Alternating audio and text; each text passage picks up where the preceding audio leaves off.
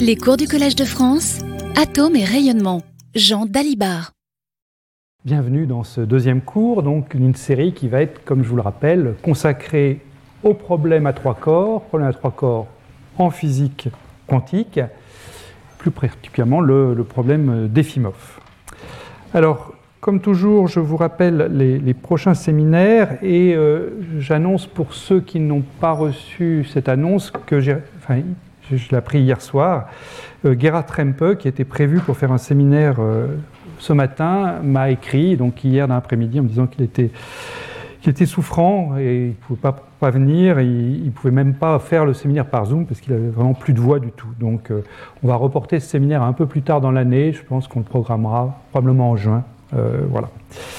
Euh, ensuite, eh bien, voilà, vous avez les trois séminaires euh, qui suivront François Dubin, Michael Flashauer et Alain Spey, qui nous parleront encore une fois de différents aspects de la physique quantique moderne, si je puis dire. Et puis, je, vous engage tout de suite à réserver votre vendredi 14 avril après-midi. Pour ceux que ça intéresse, on fera un atelier dans le cadre de ce cours. L'atelier sera en anglais et ça consacré au, au système ouvert en physique à N-core. Voilà, ce sera donc il y aura un cours le vendredi matin et l'atelier le, vendredi après-midi. Voilà. Donc, euh, je vais commencer ce cours par vous rappeler un petit peu les enjeux euh, scientifiques euh, qu'on cherche à, étudier. Donc, on s'intéresse au problème à trois corps, à la Efimov. Donc, on prend trois corps, 1, 2, 3 ici, qui sont en interaction binaire, c'est-à-dire que la seule énergie potentielle d'interaction dans, le problème, c'est la somme des interactions de la particule avec la particule 2, la particule 2 avec la particule 3 et la particule 3 avec la particule 1. Il n'y a pas un terme spécifique à trois corps, donc ça s'écrit comme ça. Par ailleurs, les potentiels V que je considère sont des potentiels à courte portée. Euh, si vous voulez, la portée du potentiel est représentée par la taille de cette petite boule bleue là. Et euh, on s'intéresse à des situations où la distance moyenne entre particules est grande devant la portée du potentiel. Donc vous voyez, la, distance R12 ici est grande devant la taille de chacune des petites boules que j'ai représentées. Alors on pourrait se dire bah, qu'il ne va pas se passer grand-chose, mais en fait, toute la subtilité de la, de la physique c'est que je suppose une interaction binaire résonante, et la notion de résonance dans ce contexte, c'est la suivante, c'est que je suppose que le potentiel binaire, que j'ai représenté ici en noir par exemple, donc ici j'ai mis une gaussienne, c'est un potentiel qui vaut 0 euh, quand, R tend vers l'infini, et puis qui a une profondeur ici euh, finie, moins V0, avec une portée donc petit b ici, eh bien je suppose que ce de potentiel est choisi tel que j'ai un étalier à deux corps qui vient tout juste d'apparaître ou alors qui est sur le point d'apparaître. Et ça, ça veut dire, donc si je suppose que cet allié vient d'apparaître, par exemple, ça suppose que ça, ça, ça entraîne que sa fonction d'onde, que j'ai dessinée ici, plus précisément, j'ai ici la, distribution radiale de probabilité, eh bien cette distribution radiale de probabilité s'étend très loin de, la portée du potentiel. La, largeur typique de cette distribution est beaucoup plus grande que petit b. Vous voyez cette grande queue exponentielle ici. Bien sûr, elle tend vers 0 à l'infini puisque j'ai un étalier, mais néanmoins, elle tend vers 0 à l'infini très très lentement. C'est ça le phénomène de résonance qui compte, et c'est ça qui va générer toute cette superbe physique à trois corps qui vient des prédictions initiales d'Efimov. Donc les, les paramètres du potentiel binaire sont au seuil d'apparition d'un nouvel étalier, et c'est ce nouvel étalier qui va jouer un rôle, important. Alors, plus précisément, on va s'intéresser au potentiel 1 sur R2. C'est ce qu'on a commencé à faire la, semaine dernière et c'est ce qu'on va continuer à faire aujourd'hui. Et la raison est simple, c'est encore une fois, c'est Efimov qui a compris ça le premier euh, dans les années 70. Là, vous voyez une photo de lui, il était tout jeune, hein, il avait une trentaine d'années à l'époque. Euh, l'idée, c'est que quand vous avez cette interaction binaire à courte portée mais résonante, eh bien ça, ça génère pour le problème à trois corps une interaction effective à longue portée. C'est une propriété qu'on qu'on peut qualifier d'émergente, c'est-à-dire que je ne mets pas à la main un potentiel à trois corps à longue portée. Ce potentiel émerge d'une physique à courte portée à deux corps, mais euh, physique résonante. Et plus précisément, cette physique à longue portée à trois corps, elle peut faire intervenir un potentiel que je peux écrire 1 sur grand R carré, où grand R, c'est ce qu'on appelle l'hyperrayon. Donc l'hyperrayon, ben, vous l'obtenez en prenant la racine carrée de R12 au carré, la distance entre la particule 1 et la particule 2 au carré, plus R23 au carré, plus R3 au carré. Puis vous prenez la, racine carrée de tout ça pour avoir une longueur. Donc cet hyperrayon, ça vous caractérise finalement si les, les trois particules sont loin l'une de l'autre, il suffit qu'il y en ait une qui soit loin des deux autres pour que l'hyperrayon soit grand. L'hyperrayon n'est petit que si les trois particules sont au voisinage les unes des autres. Et donc euh, toute la physique d'Efimov tient au fait qu'il y a un potentiel effectif en 1 sur R2 qui apparaît. Donc aujourd'hui, on va continuer à étudier le problème à un corps en 1 sur R2. Hein, on ne va pas encore mettre trois corps. Les trois corps, ce sera la semaine prochaine qu'on les mettra. Pour l'instant, on se concentre sur le potentiel à un corps en sur R2 pour comprendre ce qu'il contient et puis euh, voir donc les propriétés qui nous seront utiles par la suite quand on aura notre hyperrayon à traiter. Donc aujourd'hui, ce que j'aimerais qu'on fasse, c'est qu'on s'intéresse aux étaliers du potentiel euh, en 1 sur R2. Euh, je vous avais montré la semaine dernière que naïvement, on avait une invariance d'échelle continue dans un potentiel en 1 sur R2. Eh bien là, je vous montrerai que pour les étaliers, cette invariance d'échelle continue n'existe plus, mais elle, existe sous une forme réduite, une invariance d'échelle discrète. Et j'aimerais discuter aussi un exemple simple avec des, expériences derrière, qui sont l'interaction entre une charge et un dipôle électrique. La semaine dernière, on avait vu un premier exemple de potentiel 1 sur R2 qui pouvait être implémenté au laboratoire, qui était l'interaction entre un atome polarisable et puis un fil uniformément chargé. Euh, là, je vais vous en proposer un deuxième exemple qui a également donné lieu à des expériences, qui est l'interaction charge-dipôle électrique. Et puis, j'aimerais ensuite euh, prendre, si vous voulez, un petit peu de recul, essayer de comprendre finalement ce qui donne à ce potentiel 1 sur 2 toutes ces propriétés vraiment spectaculaires, euh, en, me concentrant sur la dynamique dans ce potentiel, et en vous montrant qu'il y a en fait une symétrie cachée, une symétrie dynamique, comme on l'appelle, euh, qui en l'occurrence s'appelle l'invariance conforme, et je dirai quelques mots de cette invariance conforme. Voilà, donc le programme pour aujourd'hui. Alors je vais commencer par faire des, rappels de ce qu'on a vu la dernière fois.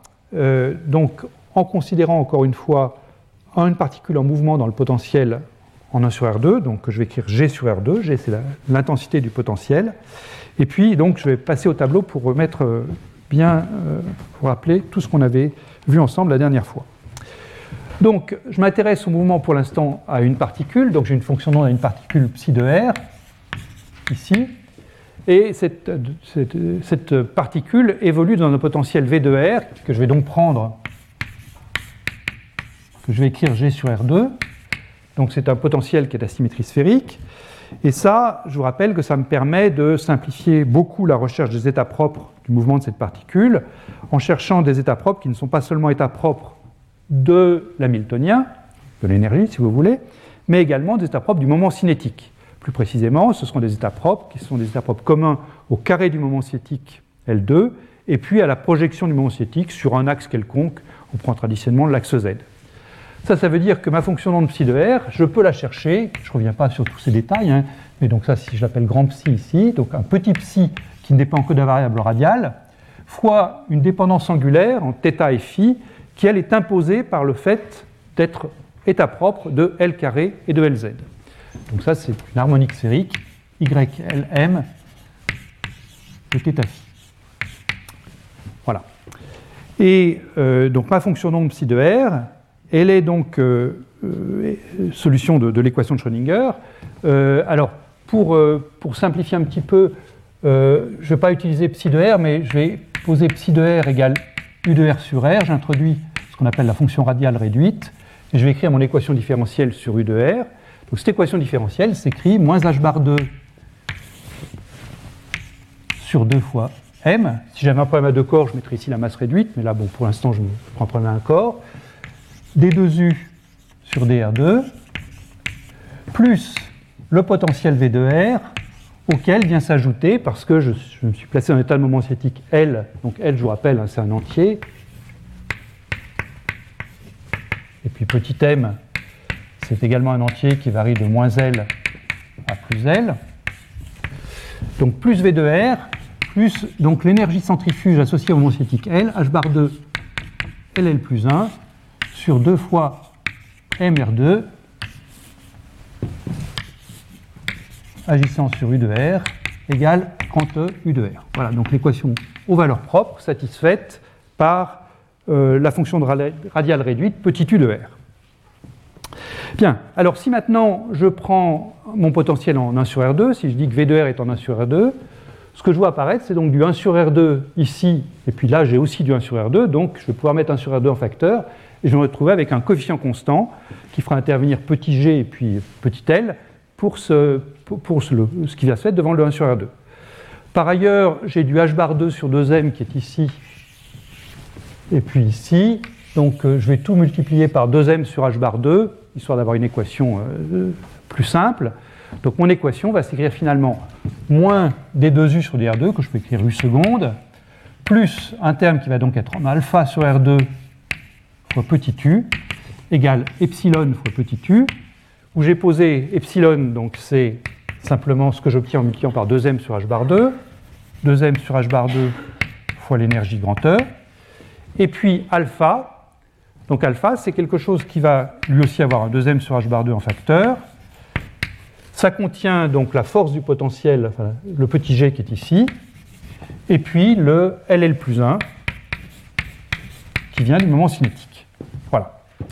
Donc voilà l'équation qu'on doit résoudre, qu'on cherche des états liés ou des états libres, ça tout dépendra du signe de E, donc du signe de epsilon, euh, positif pour des états libres, euh, négatif pour des états liés, mais c'est cette équation-ci qu'on va devoir résoudre aujourd'hui. Euh, je vous rappelle par ailleurs qu'au moins pour les alliés, on s'était convaincu la dernière fois qu'on aurait un problème au voisinage de zéro. On avait ce problème de la chute d'une particule vers le centre.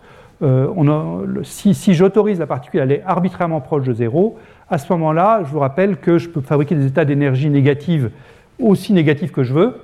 Et donc, il faut que je prenne des précautions. Et pour ça, bien, le plus simple, c'est de mettre un cœur dur en R égale RA. Donc, si je retrace mon potentiel, ici V de R, eh bien, je vais interdire à ma particule d'aller à une distance inférieure à mon cœur dur que je note RA. Donc j'ai un potentiel qui varie comme ça. il faut que je l'arrête ici, puis voilà, et puis qui s'arrête en RA et euh, ma particule ne peut pas aller plus bas. Donc euh, je pose en plus la condition limite que U de RA peut être nul. Voilà. Donc ça c'est le problème aux valeurs propres qu'on doit résoudre quand on s'intéresse au mouvement d'une particule dans un potentiel en 1 sur R2. Bien. Alors, ce que je voudrais vous rappeler aussi, c'est euh, ce qu'on avait regardé ensemble la dernière fois, c'était la solution d'énergie nulle. On n'avait pas regardé les étaliers, on avait regardé la solution d'énergie nulle. Donc une équation très simple, hein, moins U seconde plus U sur R2 égale 0. Et on avait cherché des solutions de cette équation. je vous avais dit, c'est l'équation de, Schrödinger la plus simple que je connaisse, parce qu'on peut chercher des solutions de cette équation simplement sous la forme U de R égale R puissance S plus 1, ou si vous préférez psi de R, la, vraie fonction radiale égale R puissance S.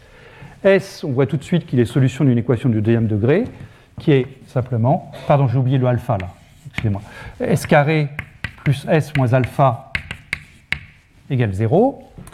Et comme on l'avait vu la dernière fois, eh bien, la nature des solutions dépend de, la, forme de, S. S peut être réel ou complexe selon la valeur du discriminant de cette équation du deuxième degré. Le discriminant de cette équation, c'est donc euh, delta B2 moins 4AC, donc c'est 1 plus 4 alpha. Et donc on a deux cas à discuter selon que alpha est plus grand ou plus petit que moins un quart. Et euh, ce que je vous avais dit la dernière fois, c'est que le cas qu'on peut qualifier d'intéressant, alors tous les cas sont intéressants bien sûr, mais le cas intéressant pour le problème des FIMOF, je mets des guillemets autour de intéressant, hein, je n'allais pas croire que l'autre ne mérite pas aussi son attention, mais le cas intéressant, c'est quand le discriminant est négatif, donc euh, alpha plus un quart est négatif, parce qu'à ce moment-là, on a des racines complexes, et c'est là qu'on était arrivé ensemble à la solution d'énergie nulle. Donc euh, je, le réécris euh, sans, démonstration, hein, on l'avait fait ensemble. Donc on avait un U de R qui était un 1 sur racine de R. Et puis euh, ensuite, ce qu'on avait, c'était un sinus de module de S0 fois log népérien de R sur RA. Donc RA, c'est le cœur dur. Tout ça, c'est l'argument du sinus. Et S0, je peux l'écrire ici parce que ça va revenir plus tard. Donc S0, c'est simplement le racine, c'est ce qui apparaît quand je résous l'équation du deuxième degré, donc c'est racine de alpha plus un quart. Et donc ça, c'est un nombre qui est un imaginaire pur quand je me place dans la situation alpha plus un quart négatif. Voilà. Euh, donc ça, c'est là qu'on en était la dernière fois. je crois. Je, regarde si je n'ai pas oublié de, vous donner des choses. Euh, non. Donc une chose que je peux, dire, c'est que cette, euh, cette, forme de, pour psi de R, ben, c'est donc une fonction d'onde qui s'annule en une infinité de points. À chaque fois que l'argument du sinus est un multiple entier de pi, eh bien, j'ai euh, un psi de R qui vaut 0, donc j'ai un nœud. Le fait que j'ai une infinité de nœuds pour ma solution nulle m'implique que je vais avoir une infinité d'étaliers, qu'on va chercher ensemble maintenant. Mais je peux tout de suite vous donner la position des nœuds. Hein. Les nœuds vont se trouver, donc infinité de nœuds.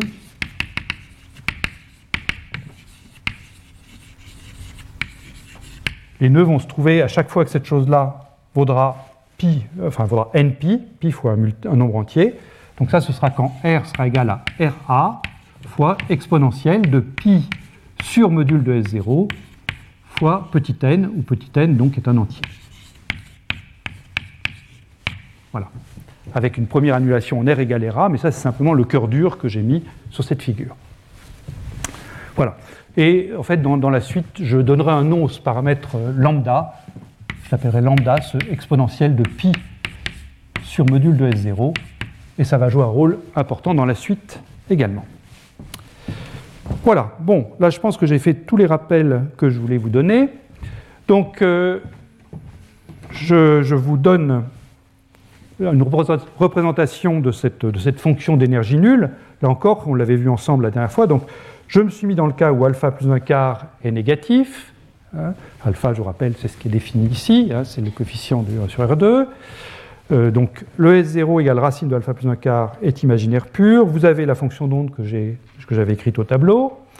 Et cette fonction d'onde, donc si de R tracée en fonction de R sur RA, eh bien, je ne la considère pas quand R est inférieur à RA. Encore une fois, c'est le cœur dur, donc elle est nulle en R égale RA. Et puis ensuite, elle oscille. Donc vous voyez tous les nœuds, l'infinité de nœuds dont je vous parlais, hein, un premier, un deuxième, un troisième, quatrième, etc. Euh, il y a une décroissance euh, molle, je puis dire, qui est le, simplement le 1 sur racine de R qui vient se mettre devant le, psi de R. je l'avais écrit au tableau et je, l'aurais écrit ici.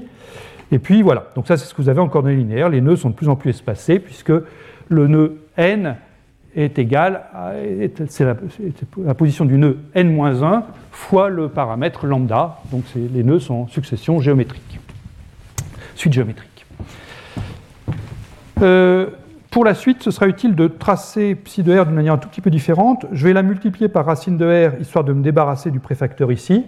Donc j'aurai plus qu'un sinus. Et puis par ailleurs, comme euh, l'argument du sinus dépend du log de r, eh c'est bien de prendre des coordonnées semi-logarithmiques ici.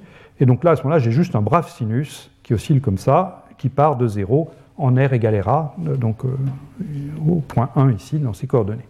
Voilà. Donc euh, j'utiliserai ces coordonnées semi-logarithmiques dans la suite quand je voudrais comparer ce que vous avez pour la solution à énergie nulle aux étaliers. ce qui va arriver tout de suite. Voilà, donc commençons par ces étaliers. Première partie du cours. Alors, pour ceux qui aiment bien les fonctions spéciales, euh, ces étaliers, ce sont simplement des fonctions de Bessel. Donc, euh, comment, comment est-ce qu'on s'y prend? Euh, On cherche donc une solution d'énergie négative maintenant. Donc mon énergie E que j'avais introduite ici, euh, je peux l'écrire moins h bar 2 kappa carré sur 2m, ou kappa à la dimension d'un nombre d'ondes. Euh, et donc mon, équation différentielle, si vous voulez, moins kappa carré, c'est le epsilon que j'avais introduit au tableau ici. Euh, donc on doit, on doit résoudre cette équation-ci. Euh, moins u seconde plus alpha sur R2 U égale moins kappa carré U, avec toujours cette condition limite liée à la présence du cœur dur, U de R égale 0. Alors, on peut faire un choix de variable naturel, puisque j'ai introduit un nombre d'ondes kappa, eh bien, je peux introduire une coordonnée sans dimension x, qui est simplement kappa fois r. Et puis, euh, pour me débarrasser, comme toujours, du racine de r qui est, devant le psi de r, eh bien, je peux poser y de x égale racine de r psi de r, ou si vous préférez, y de x égale u de r sur racine de r, puisque u et psi diffèrent d'un facteur r. Et quand vous faites ça, bah là, euh, on ne va pas le faire ensemble, hein, mais c'est simplement de l'algèbre, on arrive à cette équation-ci, x2y seconde, donc y c'est ma nouvelle fonction inconnue, x2y seconde plus xy prime moins x2 plus s0 carré y égale 0. Et ça, bah, pour, encore une fois, ceux qui aiment bien les fonctions spéciales, c'est l'équation qui sert à définir les fonctions de Bessel. Donc on sait que nos étaliers seront des fonctions de Bessel. Alors, c'est des fonctions de Bessel un tout petit peu particulières, dans la mesure où les fonctions de Bessel habituelles, les, JN que, vous connaissez bien, je pense, enfin, que vous pouvez peut-être connaître bien, d'habitude, ils ont ici un plus x2 et pas un moins x2. Donc, euh, c'est une fonction de Bessel modifiée, parce que c'est un, moins x2 et pas un plus x2. Donc, euh, voilà. Euh, donc, nous, on n'est pas dans ce cas-là, on a un moins x2. Et puis, oups, pardon, c'est pas ça que je voulais faire. Voilà. Et puis, par ailleurs, euh, donc les, fonctions de Bessel sont solutions d'une équation différentielle du deuxième ordre, donc euh, c'est un espace vectoriel de dimension 2. Et donc, vous avez une fonction de Bessel de première espèce et une fonction de Bessel de deuxième espèce. C'est juste pour dire que c'est la base de votre espace euh, vectoriel de dimension 2. Là, ce que je veux, c'est des étaliers, donc je veux une fonction psi de r qui tend vers 0 tend vers l'infini. Et donc c'est celle de deuxième espèce qu'il faut prendre, celle qui est tabulée comme étant euh, donc, euh, S note grand K. Voilà. Et donc euh, son argument c'est I, I fois module de S0. Voilà, donc si vous avez un, logiciel qui vous trace ces fonctions de Bessel, eh ben, voilà, vous avez tout de suite les étaliers. Sinon, moi c'est ce que j'ai fait, hein, vous pouvez, pour les figures que je vais vous montrer, vous pouvez simplement résoudre ça numériquement sur un ordinateur et, ça marche très bien, si vous ne savez pas que c'est une fonction de Bessel. Voilà, bon, quelle que soit la méthode que vous utilisez, voilà ce à quoi vous arrivez. Donc ici, ce que je vous ai tracé, c'est quoi? Eh bien, c'est en coordonnées semi-logarithmiques, comme je les ai introduites tout à l'heure. Donc ici, vous avez log de R sur RA. J'ai tracé ici racine de R fois psi de R. Donc c'est l'étalier, la, fonction de l'étalier fois racine de R. Et pour mémoire, j'ai remis en haut l'état d'énergie nulle qu'on a trouvé ensemble. Et ça, je l'ai fait pour ici deux valeurs de alpha, donc je veux être dans le cas que j'ai qualifié d'intéressant, donc il faut que alpha plus un quart soit négatif. Et en pratique, j'ai pris alpha égale moins 4 à droite et alpha égale moins 2 à gauche, donc je suis bien dans ce cas-là. Donc j'ai bien une fonction d'énergie nulle qui, oscille avec euh, une infinité de nœuds. Et j'ai tracé donc euh, bah, les états liés. Euh, donc, le premier, c'est l'état fondamental. Comme vous le voyez, il n'a pas de nœud, hein, il ne change pas de signe. le, deuxième, donc ça, je peux l'appeler psi 0. L'état en bleu, c'est le premier état excité, il a un nœud ici, il change de signe une fois, puis ensuite vous avez le deuxième état excité ici, etc. Donc ici j'ai tracé euh, les cinq premiers niveaux, à la fois pour alpha égale moins 2 et pour alpha égale moins 4. Et ils se ressemblent beaucoup. Hein. Euh, quand vous prenez alpha égale moins 4, ça veut dire que vous allez chercher un G qui est plus négatif que pour alpha égale moins 2, donc le potentiel est plus attractif, donc les niveaux sont plus resserrés au voisinage de l'origine, mais à part ça, ils, se ressemblent beaucoup. Donc on peut en considérer un. Et ce qu'on va dire sur un, des graphes, ce sera valable sur, sur, sur les autres. Bien. Alors, qu'est-ce qu'on peut dire de, cette, de ces états? La première chose, c'est qu'on voit tout de suite une similarité entre la fonction d'onde à E égale... Pardon, je ne voudrais pas, gribouiller sur mon dessin pour l'instant. Entre la fonction d'onde à E égale 0, qui est ici, et puis un étalier, ici je prends l'étalier avec quatre nœuds, le cinquième état, dans mon niveau, dans mon, piège. Vous voyez, il y a une grande similarité entre ces deux tracés là. Donc c'est une première chose qu'il s'agit d'expliquer. Une, une, conséquence immédiate de, cette similarité, c'est qu'en fait, on a une invariance d'échelle discrète, que je vais vous expliquer aussi. C'est-à-dire que si vous me donnez cet état-ci, donc le psi 4, eh bien, ce sera très facile de construire avec psi 3 ou psi 2. Donc on va voir ensemble comment on s'y prend. Et encore une conséquence de cette invariance d'échelle discrète, c'est une, suite logique, eh bien c'est une loi d'échelle sur les énergies, à savoir que si vous connaissez l'énergie de psi 4, eh bien vous en déduisez immédiatement l'énergie de psi 3. L'énergie de, psi 3, ce sera E de psi 3 égale lambda carré fois E de psi 4, où lambda, c'est le facteur qu'on a vu apparaître là-bas euh, au tableau, cet exponentiel de pi sur module de S0. Voilà, donc j'aimerais vous expliquer tout ça tranquillement, parce que c'est vraiment, finalement, une fois qu'on a compris ça, après, euh, bien, ce qui tombe pour le problème à trois corps semble beaucoup plus naturel. Alors, la première chose, donc, c'est la similarité entre psi de égale 0, similarité entre psi E égale 0, la solution énergie nulle, et un psi n de R. Avec, je ne prends pas l'état fondamental, mais je prends, disons, euh, psi, 3 ou psi 4. Alors pourquoi est-ce qu'elles se ressemblent comme ça Au moins dans une partie du graphe. Eh bien, si je prends E égale 0, je sais que ma fonction donc, est solution de l'équation U seconde plus alpha sur R de U égale 0. Si je prends mon énergie En, je sais que ma solution est solution de U seconde plus alpha sur R de U égale moins kappa carré fois, euh, donc kappa carré n, si je prends le nème état, fois U. Eh bien, ce qui est assez évident, c'est que si je vais prendre des R pas trop grands, c'est-à-dire que si je prends alpha sur R2, très grand devant kappa n carré, si vous préférez, si je prends kappa n fois R, très petit devant alpha.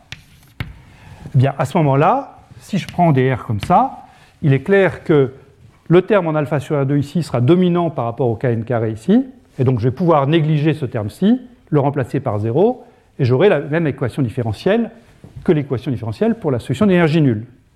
Donc, dans toute la partie où R est petit devant alpha sur kappa n, eh bien, à ce moment-là, c'est-à-dire si je suis loin du point de rebroussement, hein, ce qu'on appelle le point de rebroussement, c'est l'endroit où, l'énergie euh, potentielle est, égale à, l'énergie de mon, état. Si je, suis loin de ce point-là, là, là, où je passe d'une solution oscillante à une exponentielle décroissante, et ce point-là, ben, vous voyez, il se produit pour quelque chose entre euh, de l'ordre de 3000 RA. Si, si, mon R est très petit devant 3000 RA, donc si je suis dans cette région ici, euh, disons inférieure à 1000, eh bien, je peux négliger le deuxième membre ici par rapport à ce membre-ci, les deux sont proportionnels à U, et à ce moment-là, mes, deux, mes deux fonctions, celle d'énergie nulle et celle d'énergie négative correspondante à l'étalier, satisfont la même équation. Comme en plus, je leur impose à toutes les deux d'être nulles en ERA, eh j'ai la même équation différentielle du deuxième ordre, même condition initiale en ERA, et eh bien donc c'est logique que ces deux, fonctions, celle, que je vais, celle qui est ici d'énergie nulle et celle-là, soient similaires tant que je suis loin ici de ce point tournant. Voilà, donc pas de mystère. Pour euh, le premier point que je voulais évoquer, c'était cette similarité entre les solutions d'énergie nulle sur une partie du graphe et puis euh, les, étaliers. Bien, deuxième, euh, deuxième chose, donc, c'est l'invariance d'échelle.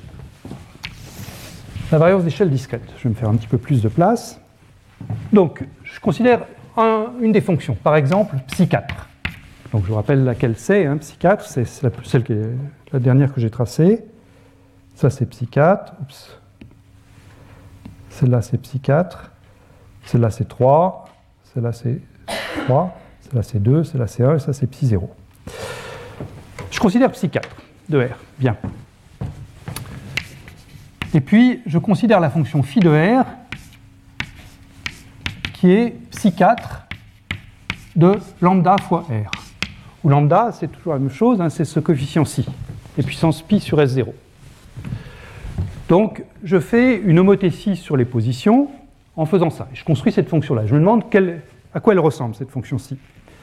Bien, vous voyez, je passe de R à lambda R.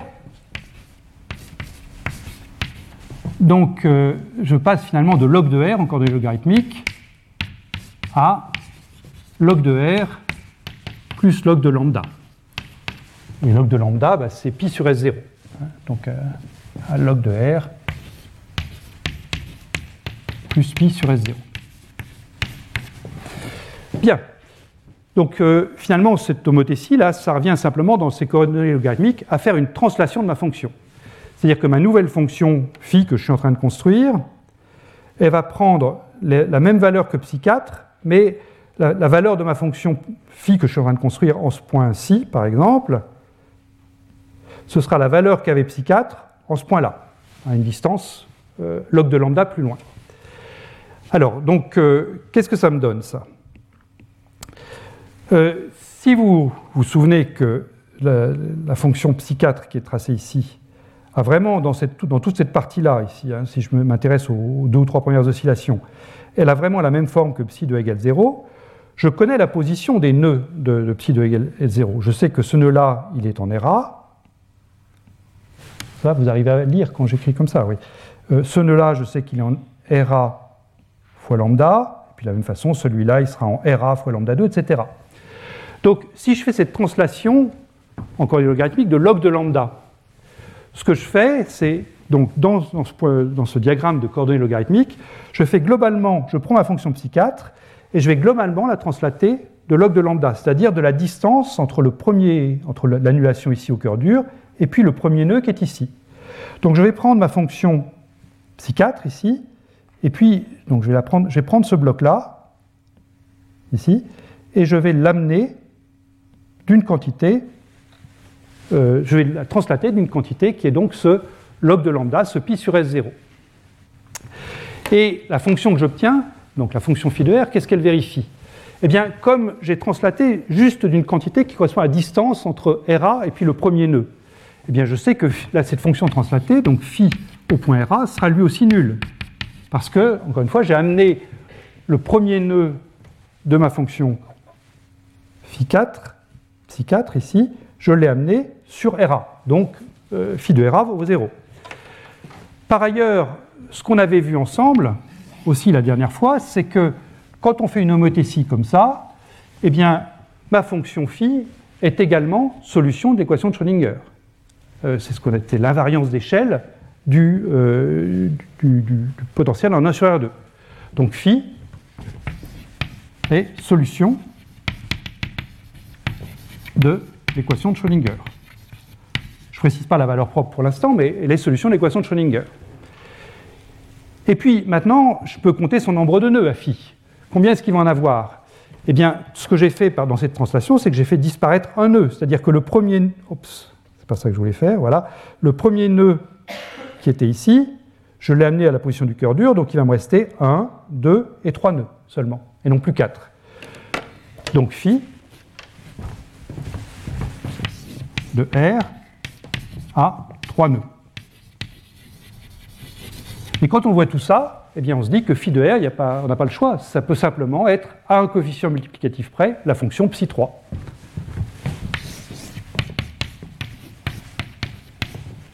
Proportionnel à psi 3 de R.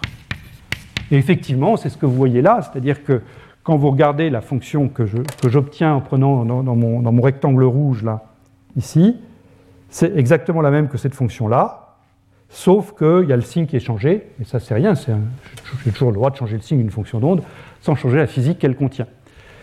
Donc, euh, on voit que cette opération de homothétie sur les positions, eh bien, ça me fait passer naturellement d'une fonction psi n à la fonction psi n moins 1. Ça encore, c'est une propriété unique pour le potentiel en, 1 sur R2. Hein. Ce ne sera pas vrai pour le potentiel coulombien ou pour un potentiel harmonique. Hein. Ce n'est vrai que pour le potentiel en 1 sur R2. Alors, tout ça n'est pas rigoureusement exact. Hein. C'est-à-dire que la distance entre les, nœuds ici, entre, pardon, Oups, là, qu'est-ce qui s'est passé? Malheur de malheur. Voilà. Euh, allez, il faut que je rouvre ça. Voilà. Bon, j'ai effacé du coup, mais c'est pas plus grave, pas plus mal. La distance entre ce point-ci et ce point-ci n'est pas rigoureusement égale à, euh, à lambda en coordonnées logarithmiques. Mais c'est presque lambda avec une très très bonne approximation. Je vous donnerai, euh, je vous montrerai que, la qualité de, cette approximation. Bien, donc ça, ça remplit le, deuxième point que je voulais vous donner, c'est-à-dire cette invariance d'échelle discrète. Et puis maintenant, bah, la loi d'échelle sur les énergies, celle-là, elle va tomber toute seule, parce que c'est quelque chose qu'on a déjà eu l'occasion de dire la dernière fois. Loi d'échelle sur les énergies. Eh bien, ce qu'on a vu la dernière fois, c'est que si psi de R était état propre avec la valeur propre grand E, pour l'équation de Schrödinger, alors psi de lambda r, qui revient à mettre des 1 sur lambda 2 partout dans, le membre de gauche de l'équation de Schrödinger, eh bien je peux faire passer le lambda à droite, et je trouve qu'il est état propre avec la valeur propre lambda carré E. Donc, maintenant, bah, si j'applique ça à, mon, à ce cas-là, précisément, j'en déduis que euh, la, la, valeur propre donc, pour phi de R, qui est donc E3, est égal à lambda carré fois E4. Je rappelle que lambda est, un, exponentiel d'un nombre positif, un pi sur S0, donc lambda, lui, est un nombre qui est plus grand que 1. Donc E4 est une quantité qui est négative, et E3 est une quantité qui est encore plus négative, puisque c'est multiplié par un nombre lambda carré qui est plus grand que 1. Donc voilà, je, vous en déduis tout de suite cette loi-là, et puis plus généralement, la loi qui est écrite sur la diapositive, en-1 égale lambda carré en, avec ce coefficient lambda, encore une fois, qui vaut exponentielle de pi sur module de S0. Donc mes énergies forment une suite géométrique de raisons lambda carré. Bien. Alors, on peut vérifier que tout ça marche bien. Hein. Euh, donc là, je vous ai fait l'application numérique, si je puis dire, pour les deux potentiels euh, alpha égale moins 4 et puis alpha égale moins 2 que je vous avais donné tout à l'heure. Alors, si, si, je vous donne alpha, vous êtes capable de calculer S0, euh, puisque c'est S0, c'est racine de alpha plus un quart. Vous prenez son module, puisque c'est un nombre imaginaire pur. Vous êtes capable de calculer lambda, qui vaut exponentielle pi sur S0. Il y a une cascade de, nombres à manipuler, et je vous donne les valeurs de lambda carré, ici, qui valent donc 26 quand je prends alpha égale moins 4, lambda, lambda carré égale 116 pour alpha égale moins 2. Et effectivement, ici j'ai tracé les, énergies des, états propres, E0, E1, E2. Ces énergies sont mesurées dans une échelle d'énergie naturelle ici, puisque j'ai mis un cœur dur en RA, ici, donc une échelle naturelle d'énergie, c'est h bar 2 sur m RA carré. Donc ici j'ai tracé à chaque fois l'énergie des étaliers En, en valeur absolue, puisqu'ils sont négatives, sur EA. Et tout ça, ce sont des coordonnées logarithmiques.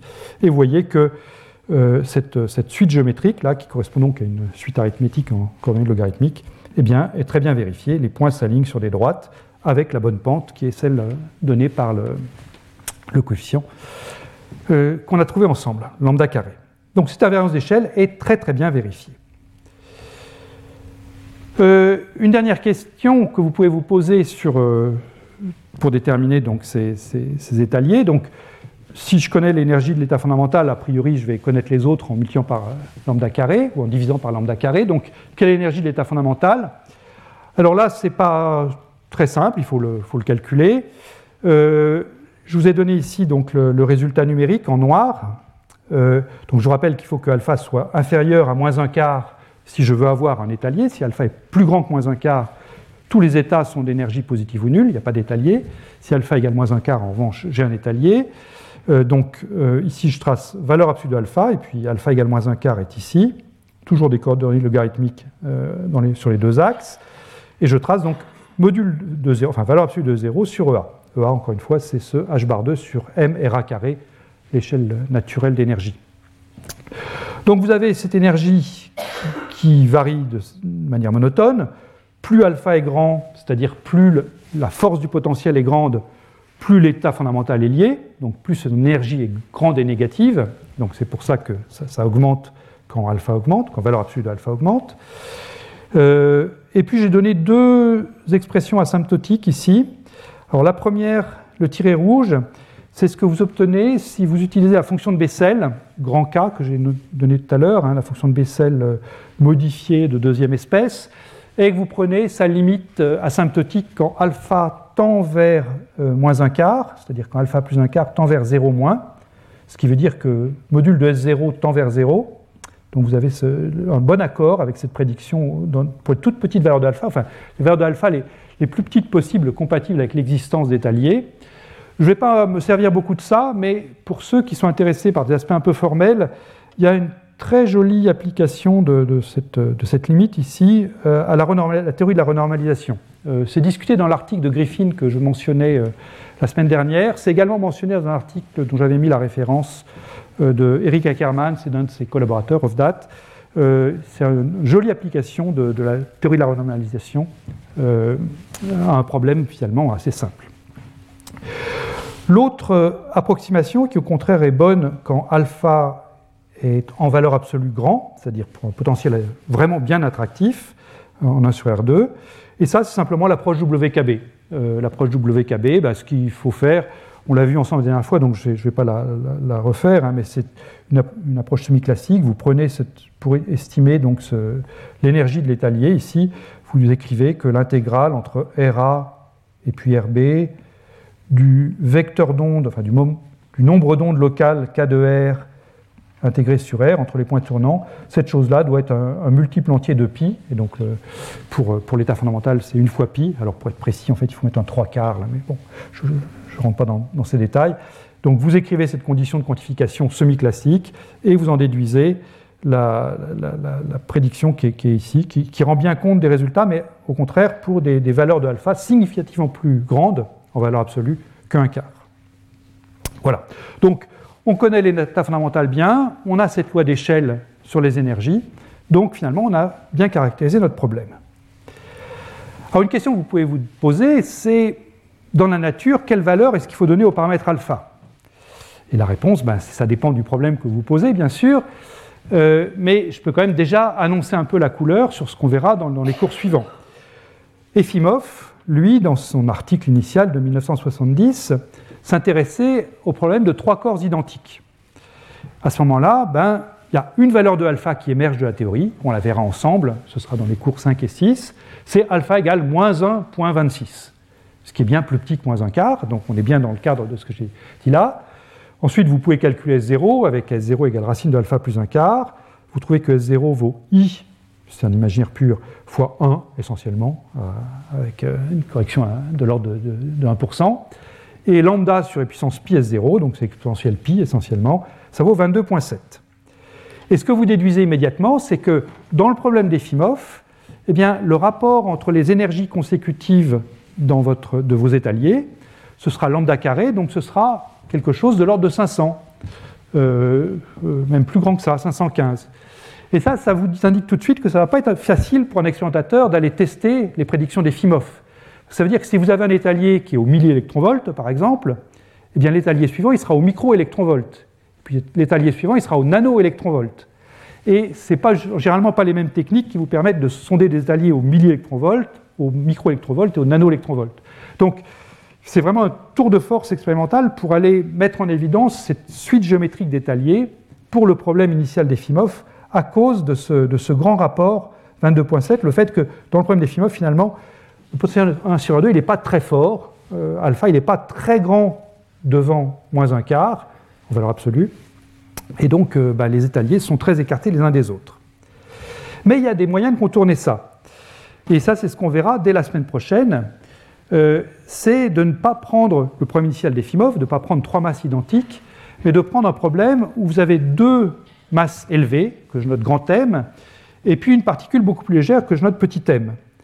À ce moment-là, ce qu'on verra, c'est que le rapport alpha, donc la force du potentiel 1 sur R2, peut être ajusté à volonté, enfin à volonté, tout dépend, il faut, bien choisir ses masses. Euh, donc c'est le rapport grand M sur M qui va déterminer la valeur de alpha.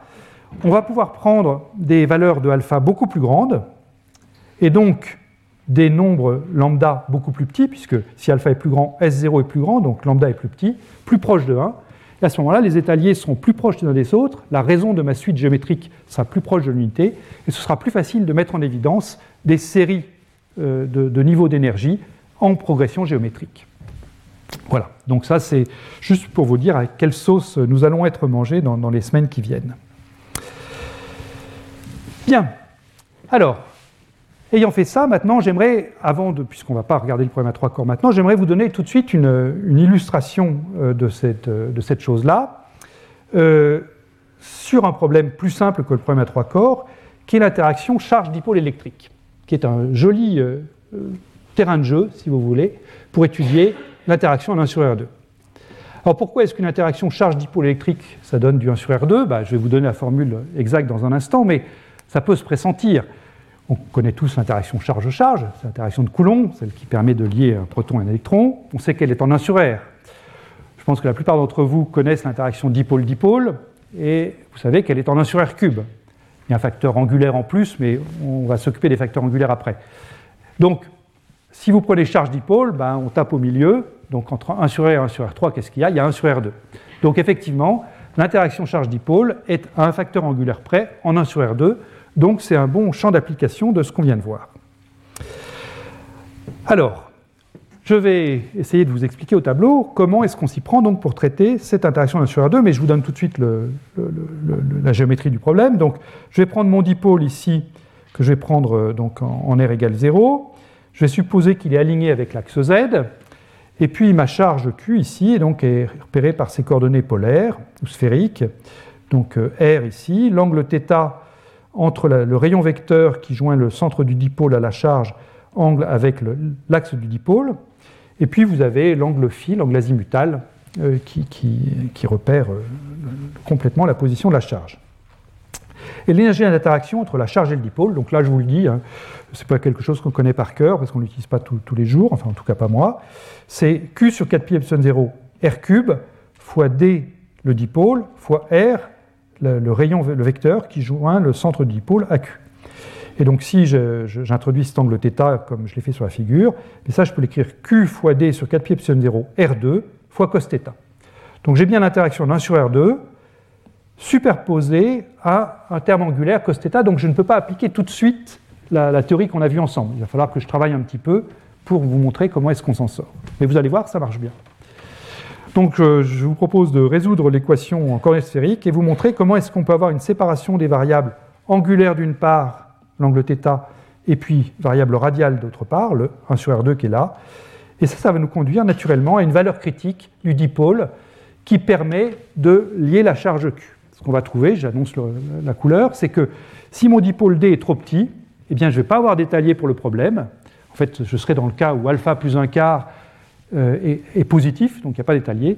Et au contraire, si le dipôle est assez grand, à ce moment-là, j'aurai des étaliers. Je serai dans le cas où alpha plus un quart est négatif. Voilà. Donc, euh, je repasse au tableau. Et donc, je vais écrire mon équation de Schrödinger pour l'interaction charge-dipôle. Interaction charge-dipôle et j'écris mon équation de Schrödinger. Donc là, j'ai un problème à deux corps, donc la masse que je vais écrire, ce sera la masse réduite entre le dipôle et la charge. Donc j'ai un moins h bar carré sur 2m. Donc j'écris mr pour dire que c'est la masse réduite. Le Laplacien, je me place dans le du centre de masse, hein, donc euh, tout ce que je vais écrire ici est, par rapport aux, coordonnées relatives.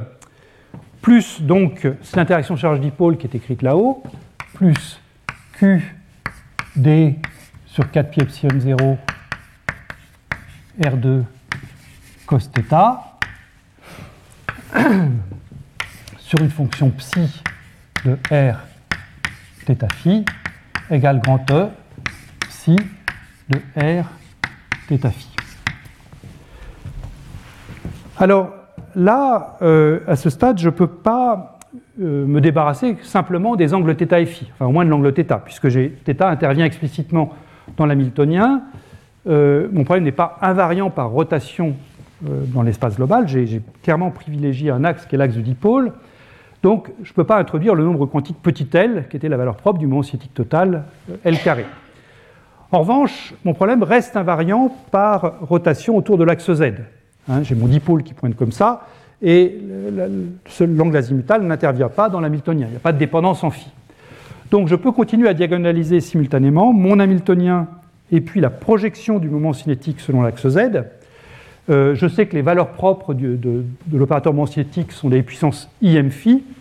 Donc je sais que ma fonction psi de r θ phi, si j'appelle grand psi,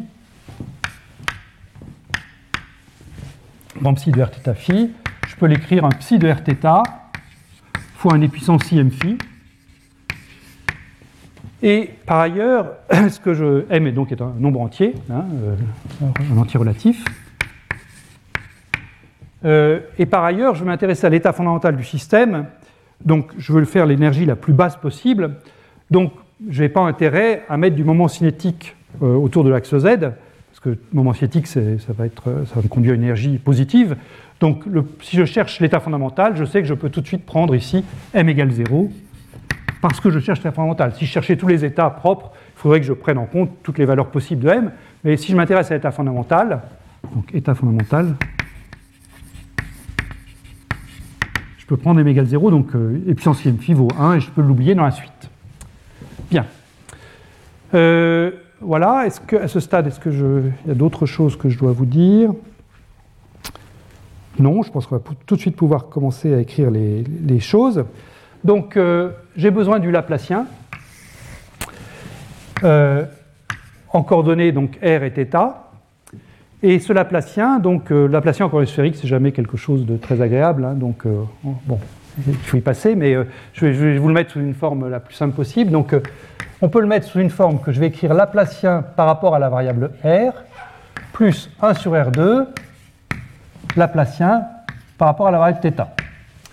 Alors, Laplacien par rapport à la variable R, qu'est-ce que j'entends par là? Eh bien, Laplacien par à la variable R, simplement 1 sur R, D2 sur dr2 de R psi. Et puis le Laplacien par rapport à la variable θ, en fait, j'en aurais pas vraiment besoin de cette expression explicite. Je vous la donne quand même au cas où vous voudriez la connaître. Donc j'espère que je ne vais pas me tromper, mais je vais, vérifier. 1 sur sinus θ, d sur dθ, de sinus θ, d psi sur dθ. Et je vérifie que je n'ai rien oublié. Non, c'est bien ça. Voilà. Donc ça, c'est voilà, j'ai eu besoin de cette chose-là. Et maintenant, donc, comment, comment je vais m'y prendre? Eh bien, euh, ce que je vois, c'est que euh, quand je vais reporter donc, euh, cette, expression du Laplacien là-dedans, je vais tout de suite me débarrasser du h bar 2 sur 2mr. Ça, c'est comme toujours, hein, je, je, multiplie. Donc, je vais avoir un moins Laplacien. Est-ce que je simplifie là? Non, à ce stade, non. Moins Laplacien que je remplacerai ensuite par cette somme-là, euh, plus quelque chose que je peux écrire d tilde cosinus θ sur R2 agissant sur psi de Rθ égale donc epsilon psi de Rθ. Et comme toujours, epsilon c'est 2m sur h bar 2, 2mr sur h bar 2 fois grand E. Et d tilde, bah donc c'est ce que j'appelle un dipôle réduit. Je prends QD sur 4 pi epsilon 0, et puis je multiplie par 2mr sur h bar 2. Donc 2mr fois Q fois D sur h bar 2 fois 4 pi epsilon 0. N'hésitez pas à protester si vous voyez une, erreur, hein, un, terme qui manque. Je pense qu'à ce stade c'est correct, mais. Oui. Bon, bah si, bah, j'en vois une, là c'est R2 ici. Voilà. Alors, regardons ça d'un petit peu plus près. Déjà, euh, quand je vais remplacer Laplacien ici par la somme de Laplacien de R sur R et Laplacien en θ, euh, ce que je vois, c'est que, comme toujours, ce qui compte, c'est plutôt, R psi ici qu'il faut prendre. Donc mon psi, euh, je vais introduire une, variable réduite. enfin oui, je, je, diviserai, j'introduirai, euh, pas une variable réduite, une fonction non radiale réduite, j'introduisais un U de R sur R. Enfin, psi de R, j'écris U de R sur R. Euh, une chose peut-être que je dois dire avant, c'est que ici j'ai du 1 sur R2 qui apparaît, et puis ici j'ai aussi du 1 sur R2 qui apparaît. Donc on va pouvoir mettre en facteur tous les 1 sur R2. Donc ce que je peux, la manière dont je peux écrire ça, c'est moins nabla 2 agissant sur R, plus un terme qui va être en 1 sur R2, qui va contenir donc moins nabla carré θ, plus des tildes de cosinus θ. Voilà, donc tout ça se mettant sur un psi de Rθ qui est égal à epsilon de psi de Rθ. je vais effacer ce qui, ce qui me gêne ici. Voilà, alors sous cette forme-là, c'est assez agréable parce qu'on voit que tout ce qui porte sur la θ est à l'intérieur de cette parenthèse-là, et puis à l'extérieur, ça porte sur R. Donc ça, ça nous donne un renseignement sur une forme pour chercher la, solution de cette équation. C'est de la chercher sous forme d'une fonction d'onde factorisée, une fonction d'onde qui porte que sur R, fois une fonction d'onde qui porte que sur θ. Alors plus précisément, je vais donc poser c'est là que j'introduis ma, ma, fonction radiale réduite, je vais poser psi de r égale u de r sur r fois f de θ. Et je vais demander à f de θ de prendre en charge cette partie Laplacien θ plus d de cos θ. Et ensuite, eh bien, je reporterai dans l'équation pour u. Alors plus précisément, donc, je vais demander à mon f de θ d'être solution de moins nabla de θ plus d tilde cos θ de f de θ égale alpha fois f de θ. Et je l'appelle alpha en toute connaissance de cause, parce que une fois que j'aurai f de θ sous cette forme, c'est-à-dire f de θ état propre de cet opérateur-ci, eh bien, quand je remplacerai mon psi par cette fonction factorisée, tout ça, ça va devenir un alpha, qui se mettra en facteur de 1 sur R2, et l'équation vérifiée par U de R, sachant que le Laplacien R pour U de R, il est très simple, simplement la dérivée seconde de U, eh bien ce sera moins U seconde plus alpha sur R2 U égale epsilon fois U. Donc, euh, je me ramène ensuite à une équation pour, euh, la variable radiale, qui est l'équation que je, connais. Hein. là, une fois qu'on aura ça, on peut dire qu'on est en terrain familier. On sait que le fait qu'il existe ou non des étaliers pour ce problème, ça dépendra de la position de alpha par rapport à moins un quart. Si alpha est plus grand que moins un quart, je n'aurai pas d'étalier. Si alpha est plus petit que moins un quart, j'aurai des étaliers. Et donc tout le problème maintenant se ramène sur la variable angulaire. Est-ce que l'équation que j'ai écrite ici, l'équation valeur propre que j'ai écrite ici pour la, fonction angulaire, est-ce qu'elle admet des valeurs propres alpha plus petites que moins un quart ou pas? Et tout va dépendre maintenant de la valeur du dipôle. Si le dipôle est assez grand, la réponse va être oui. Si le dipôle est, si le dipôle est trop petit, bah, la réponse sera non. Un dipôle nul, par exemple, évidemment, il n'y a pas de, pas de alpha négatif solution, puisque c'est simplement une, une énergie cinétique. Donc, euh, euh, j'insiste bien, c'est parce que c'est en fait une démarche qu'on va retrouver après dans le problème des FIMOF, mais là on le trouve sur un cas plus simple. C'est qu'on a un problème à deux types de variables, radiale et angulaire. La solution du problème angulaire nous fournit une valeur propre alpha, et ensuite c'est cette valeur propre alpha qui va venir déterminer le comportement radial. Donc maintenant, bah, il s'agit de regarder ça. Est-ce que alpha est plus grand que moins un quart dans l'état fondamental ou non? Donc, euh, ça, bah, ça se fait numériquement. Donc là, je, vous le fais sur, l'écran. Comment est-ce qu'on résout cette équation-là? Bah, Là encore, euh, je dirais un petit peu que tous les coups sont permis. C'est une équation différentielle. Euh, tout dépend de, ce que, des bibliothèques mathématiques dont vous disposez. Un outil commode pour le résoudre, c'est les polynômes de Legendre. Les polynômes de Legendre sont les états propres de l'opérateur moins laplacien par rapport à la variable θ, l'opérateur qui est écrit au tableau ici. Euh, avec une valeur propre que j'ai écrite qui est simplement nn plus 1. Donc si vous écrivez votre fonction f de θ comme une combinaison linéaire de polynômes de Legendre et que vous injectez cette combinaison linéaire dans l'équation que vous avez ici, bien le terme qui fait intervenir les dérivés par rapport à θ est, très simple, c'est simplement nn plus 1. Et puis ensuite, vous aurez cosinus θ fois un polynôme de Legendre, donc si vous voulez euh, x fois pn de x, et ça, ben, il y a une relation de récurrence simple qui relie x pn de x à pn-1 et pn plus 1. Donc, après, il n'y a plus qu'à tourner la manivelle, on obtient un système euh, tridiagonal et puis on le résout. Euh, et la réponse, donc, en ce qui concerne la valeur propre alpha qui sort ici, est écrite là. La valeur propre que je sors, la valeur propre la plus basse, dépend du dipôle, du dipôle réduit des tildes, euh, ce dipôle réduit que j'ai écrit ici en haut dans la diapositive, hein, mais que j'avais au tableau là. 2mr QD sur 4 pi epsilon 0 h bar 2. Quand le dipôle est nul, bah, alpha vaut 0, donc ça c'est pas intéressant. Quand le dipôle augmente, alpha prend des valeurs négatives, donc ça c'est sympathique, mais au début ces valeurs ne sont pas assez négatives et restent plus grandes que moins un quart. Et puis il y a une valeur critique, d tilde égale 1.279, où là, alpha vaut moins un quart, et puis quand le dipôle est plus grand, alpha est plus petit que moins un quart. Donc je sais que si j'ai un dipôle qui dépasse ce 1.279 en dipôle réduit, à ce moment-là, je suis en droit d'espérer d'avoir des étaliers entre mon dipôle ponctuel et ma charge. Alors, en unité euh, civilisée, ce 1.279, si je prends un problème euh, où j'ai un électron pour ma charge, puis un dipôle qui est une molécule dipolaire beaucoup plus lourde que l'électron, soit la masse réduite que j'ai mise ici, c'est essentiellement la masse de l'électron, la charge ici, c'est la charge de l'électron, et je trouve que le dipôle euh, critique pour lier, c'est 5.5 10-30 coulomb-mètre en unité SI, ou si vous voulez utiliser les, unités euh, de la chimie et de la physique moléculaire, 1.6 de Baye. Voilà, ce qui est une valeur tout à fait normale pour une, molécule. Donc il va y avoir des molécules qui seront en dessous de 1.6 de Baye et d'autres qui seront au-dessus de 1.6 de Baye. Que donne l'expérience?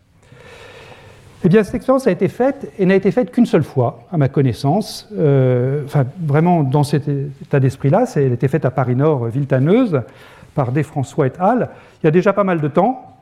Vous voyez, une trentaine d'années. Euh, et donc la question, c'est est-ce qu'une molécule dipolaire peut capturer un électron Alors on va prendre des molécules dipolaires qui ont une affinité électronique négative. Donc c'est des molécules pour lesquelles on ne s'attend pas à ce que l'électron, s'il est capturé, aille se mélanger au cortège électronique de la molécule. Ce qu'on veut, c'est vraiment pouvoir traiter la molécule comme un dipôle ponctuel avec l'électron qui, est, loin de, la, vraie molécule, si je puis dire. Donc on prend une électronité électronique négative, une affinité électronique négative, pour être sûr que l'électron ne va pas aller se mettre euh, au sein du cortège électronique même de la molécule, mais qui va rester en périphérie. Et puis l'électron, euh, on sait qu'il va être faiblement lié, hein, on parle de, petites énergies hein, dans ces problèmes-là. Donc, ce qu'on va faire, c'est qu'on va l'apporter, si je puis dire, sur un plateau à la molécule. C'est-à-dire qu'on va l'apporter juste à la bonne énergie pour qu'il puisse se lier à la molécule. Et apporter l'électron sur un plateau, en ce sens, ça consiste à, porter l'électron euh, sur un atome de xénon. on va prendre des atomes de xénon qu'on va porter dans des états de Rydberg, donc des états très faiblement liés, et on va chercher à se mettre dans une situation où l'énergie de l'électron dans son état de Rydberg est voisin de l'énergie de à l'électron quand il sera lié au dipôle. À ce moment-là, on pourra avoir un transfert résonant de l'électron depuis l'atome de xénon vers la molécule, et on formera comme ça cet édifice euh, qu'on cherche, euh, à, montrer. Alors en pratique, les, états de Rydberg qu'on utilise varient de, 7 à 70. Euh, donc vous voyez, ça fait un facteur 10 sur l'état de Rydberg, sur, le n de l'état de Rydberg. Je vous rappelle que l'énergie d'un électron, c'est en 1 sur n2, donc ça fait un facteur 100, typiquement un petit peu moins dans l'expérience, d'énergie qu'on va balayer. Alors voilà le schéma de l'expérience euh, faite par euh, Desfrançois et collaborateurs. Donc là, c'est le schéma tel qu'ils l'ont publié, je, le simplifie. Vous avez un jet de, xénon ici, donc là, les, dans son état fondamental. Vous le bombardez une première fois par des électrons, histoire non pas d'ioniser l'atome de xénon, mais de le mettre dans un état excité, donc un état de Rydberg, avec un n euh, qu'on va pouvoir ajuster par filtrage ici. Ensuite, vous avez une collision entre ces atomes de xénon et ces molécules. Et ce qu'on cherche à faire, c'est donc le transfert de l'électron vers la molécule. La molécule se retrouve à ce moment-là avec une charge négative, M-, et on détecte ça par euh, spectroscopie de masse. Et les molécules qu'on étudie, ben, il y en a toute une sorte, toute une série, euh, vous voyez des molécules comme l'acétone par exemple. Alors, un premier résultat est représenté sur ce schéma-là, où ici vous avez, en fonction du nombre de Rydberg de l'état de Rydberg de vos atomes de xénon, donc un, nombre quantique n qui varie de 10 à 50 ici, donc on ne varie pas d'un facteur 10 à ce stade, on varie d'un facteur 5, euh, vous avez la, création de la molécule M-, c'est-à-dire le taux de capture, si vous voulez, de l'électron par le dipôle. Les triangles ici correspondent à de l'acétonitrile, donc c'est une molécule dont on sait qu'elle a un grand moment dipolaire, 3.9 de Baye, ce qui est nettement plus grand que le dipôle critique théorique de 1.6. Et ce que vous voyez, c'est qu'à ce moment-là, le plateau sur lequel vous amenez l'électron, eh bien, c'est un plateau relativement bas en énergie. L'électron est encore fortement lié, ce qui est normal, puisqu'on s'attend à, ensuite que l'électron soit également fortement lié au dipôle on a un nombre quantique n résonnant, enfin le transfert est maximum pour n de l'ordre de 13, 14 ici, donc c'est encore une énergie assez, forte. En revanche, si vous allez chercher des molécules avec des, moments d nettement plus faibles, 2.7 de Baye, donc là les, losanges euh, sont de eh bien le, plateau doit être plus élevé en énergie, plus proche de la, de la limite de dissociation de l'atome de Rydberg, euh, aux alentours de 40-45. Voilà. Et puis, on peut mettre tous les résultats sur un même graphe. Donc ça, c'est donc la figure finale de l'article de Desfrançois et al. Vous avez la référence ici euh, euh, de, cet article. leurs expériences, en fait, ont été faites seulement ici, puis ils ont rajouté sur leur graphe d'autres mesures faites par d'autres auteurs. Vous avez donc ici le moment dipolaire mu, euh, il l'appelle mu et pas d. d, il le garde pour l'unité de bail, donc, mais bon, ça c'est 2 de, 2 de bail, 4 de bail, 6 de bail. Euh, vous avez l'énergie de liaison de l'électron en milliélectronvolts ici, et euh, vous avez ici deux courbes théoriques, euh, donc une en très plat, une en très pointillée, qui sont deux modélisations possibles de la, de la physique à courte distance. Ce qui se passe quand l'électron devient de l'ordre de la taille de la molécule. Moi, dans, tout ce que j'ai fait ici, je l'ai modélisé de la manière la plus simple qui soit, en mettant mon cœur dur, mais si on veut être un peu plus sophistiqué, il faut quand même prendre en compte comment est-ce que la molécule euh, se comporte. Et donc là, ce sont deux modélisations possibles. Euh, celle-ci étant, la, courbe continue étant bien adaptée aux molécules de petits moments euh, D et l'autre mieux adaptée aux, molécules de grands moments dipolaires. Alors, qualitativement, c'est bien. Hein, on voit qu'effectivement, plus le dipôle est faible, plus l'énergie de liaison est faible.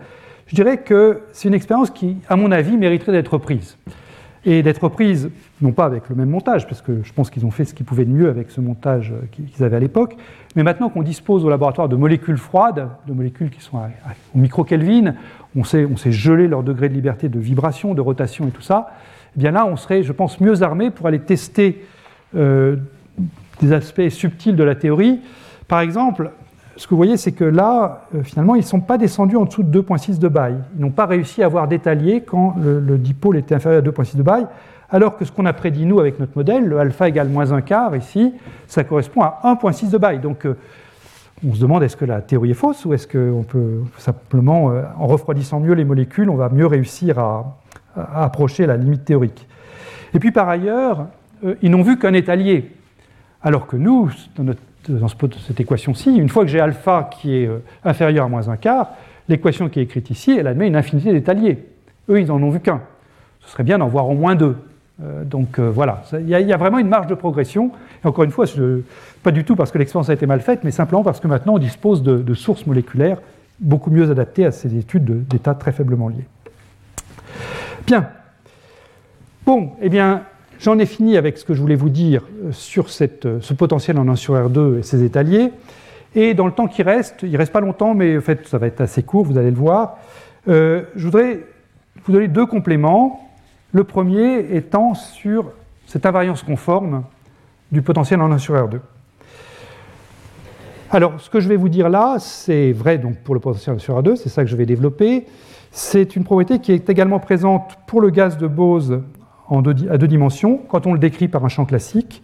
Et ça, c'est un article vraiment très important de Ptaïevski et Roche, qui date de 97. Et c'est vrai également euh, pour le gaz de Fermi à trois dimensions dans le régime unitaire, c'est-à-dire un régime où la longueur de diffusion entre les deux espèces de fermions, spinot et spin tend vers l'infini. Et ça, c'est un article tout aussi important de Félix Werner et Ivan Castin.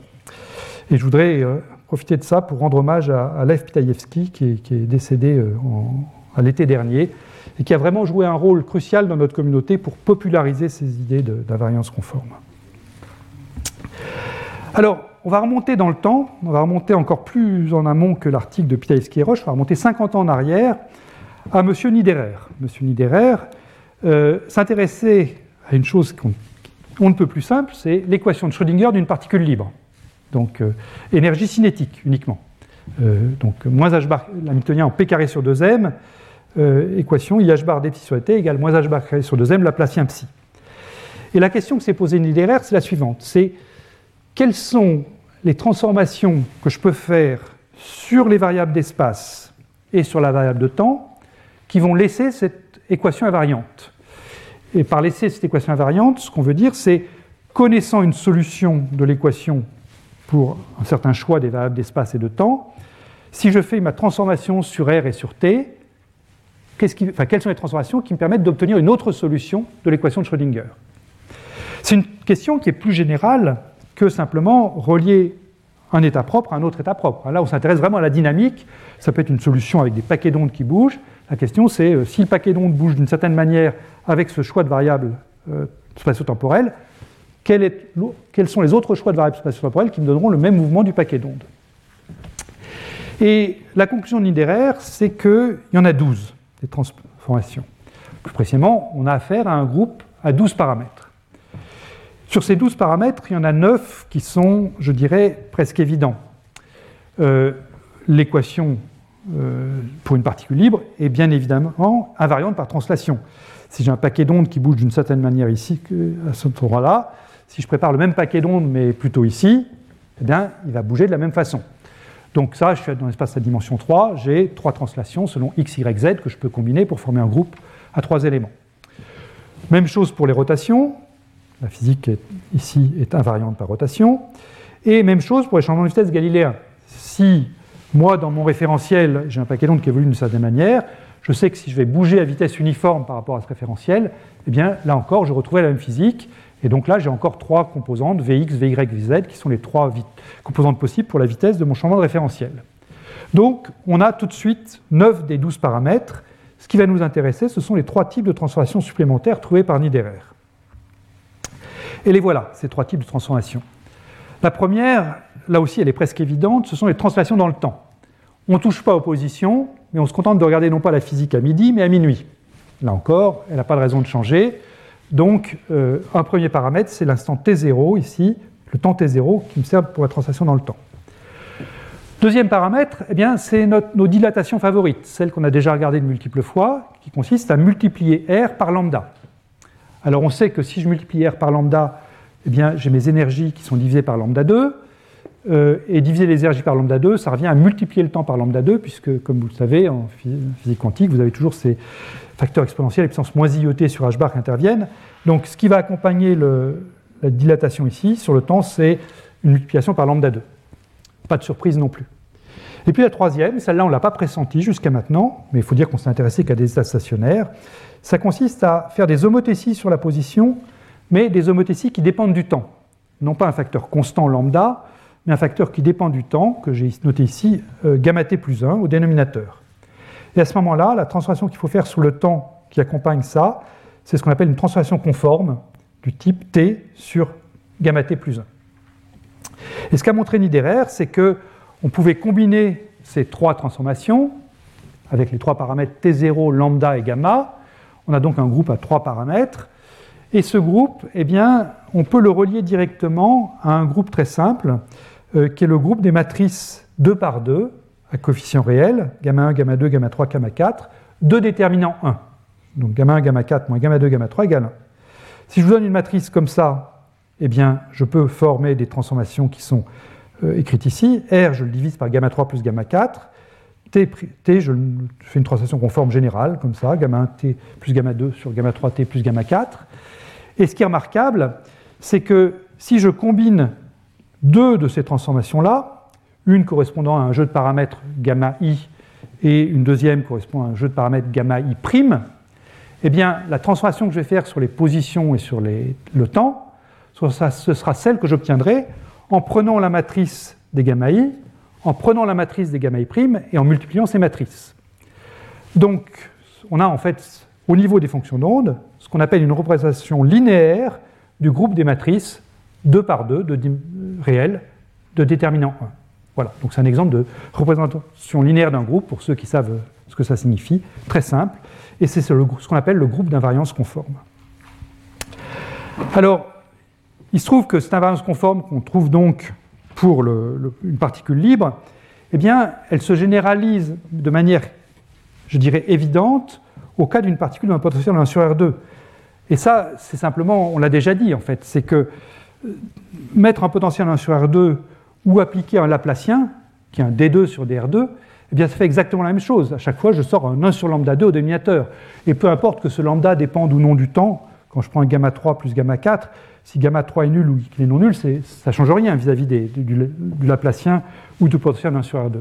Donc, sans faire de calcul, puisqu'on l'a déjà dit la dernière fois, il est clair que tout ce qu'on a fait sur les variables R ici, euh, ce qui est vrai au niveau de la particule libre, avec simplement moins h bar carré sur le deuxième Laplacien, restera vrai si j'ajoute un potentiel 1 sur R2.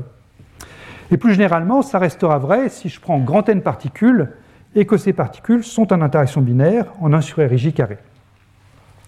Et ce qui est là pour le coup est nettement moins évident, et c'est aussi Niederer qui l'a compris, mais un an après, euh, c'est que si on ajoute un potentiel harmonique, le potentiel harmonique brise l'invariance d'échelle, parce que vous avez une échelle naturelle de longueur pour une particule d'un puits harmonique, c'est la taille de l'état fondamental de le système harmonique, mais néanmoins, au prix de transformations qui ne sont pas bien compliquées, sont données dans les notes, hein, tout ce que je vous dis est très détaillé dans, dans les notes, eh bien, on peut récupérer cette invariance conforme.